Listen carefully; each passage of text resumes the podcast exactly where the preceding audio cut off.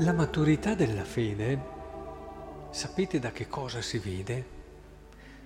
Dal fatto che uno magari fa tantissime pratiche, non necessariamente, magari fa anche tanto bene, ma non è sufficiente. La maturità della fede la si vede quando non ci si accontenta più di mettere alla prova Dio. Cioè, eh, molti di noi quando pensano alla fede dicono, ah, insomma, Dio c'è poi e allora si verificano un po' tutte le cose.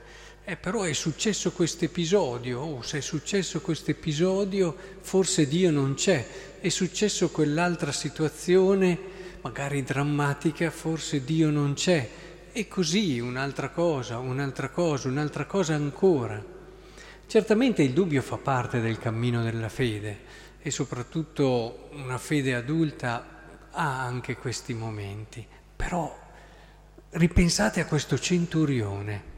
Questo centurione era andato lì per chiedere la guarigione del suo, del suo servo. E Gesù gli ha detto, bene, verrò e lo guarirò. Aveva ottenuto quello che voleva. Basta. Sono venuto da Gesù, desideravo questo, me lo dà. Cosa devo chiedere di più? Poteva dire, andiamo. No, no.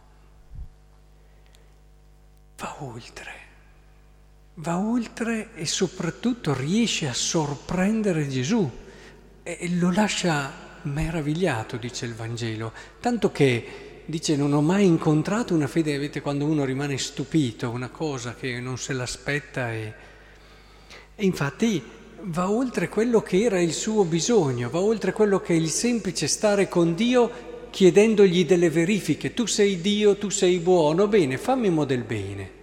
Oppure tu sei qui, allora fammi questo. No, la fede matura va oltre. La fede matura è cioè, quando tu diventi protagonista, non ti attieni più semplicemente al dovuto, ma vai oltre, sorprendi lo stesso Dio. E non hai più bisogno di verificarlo sempre, ma vai oltre la stessa verifica. E, e questo è quello che mi affascina di una persona di fede, quando vedo che ormai è arrivata lì, è arrivata a, a quel dialogo quasi con Dio che affascina Dio stesso. Eh, credetemi, spesso Dio lo dipingiamo come quello che sa tutto, ed è vero perché è onnisciente, eh, ma però in Dio ci sta, da noi no, perché noi, ma in Dio c'è la possibilità che pur sapendo tutto possa sorprendersi. Eh, perché in Dio, Dio è diverso dalla nostra natura, quindi non dobbiamo semplicemente paragonarlo a noi. Noi se sappiamo una cosa difficilmente ci sorprendiamo, invece Dio può farlo, ce lo ha dimostrato Gesù in questo brano di Vangelo dove lui è, è sorpreso, è vero che lì era un Dio incarnato, ma anche il Dio, eh, proprio perché il Dio incarnato ci ha rivelato come Dio, ecco che anche Dio può sorprendersi. E allora, se davvero volete crescere nella fede, certamente la via della verifica, dell'approfondimento sarà una via preziosa, ma poi andate, andate, non state sempre solo a dover cercare delle cose che vi confermano e vi rassicurano.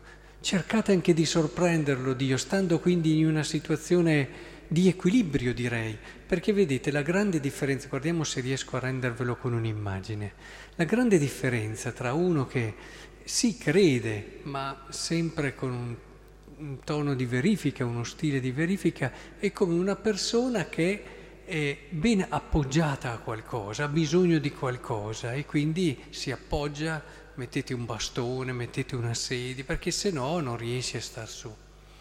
Invece chi va oltre e sorprende Dio e si allunga, a volte va anche oltre quel...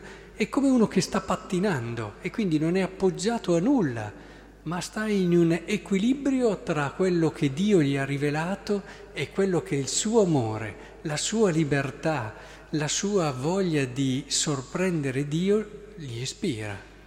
Ecco, credo davvero che il bello di una fede matura sia proprio questo, perché è una fede leggera, è una fede fresca, è una fede che non si ferma dinanzi a degli ostacoli perché li supera con slancio.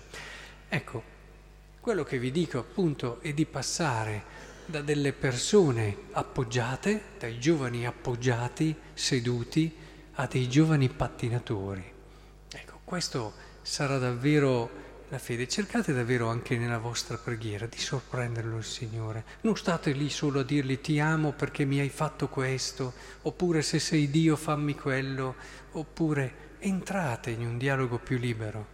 Questo vi aiuterà anche nelle vostre relazioni personali. Sapete che dopo, quando la pretesa diventa, eh, la pretesa terribile, nelle, invece sorprendete l'altro, non state sempre lì, ma avresti dovuto fare, avresti... Sorprendetelo con uno slancio, con della generosità che magari stando ai calcoli matematici non ci starebbe, ma noi ce ne infischiamo dei calcoli matematici che sono propri della giustizia. Noi amiamo che è una cosa diversa. Ecco, in questo spirito allora il Signore ci aiuti, vedrete che giorno dopo giorno la nostra fede ci riempirà il cuore, non potremo più farne a meno, diventerà la luce ispiratrice di ogni nostra scelta. E con quella sicurezza che non deriva dalla verifica costante, ma deriva da quell'armonia, quell'equilibrio che abbiamo realizzato nel nostro amore.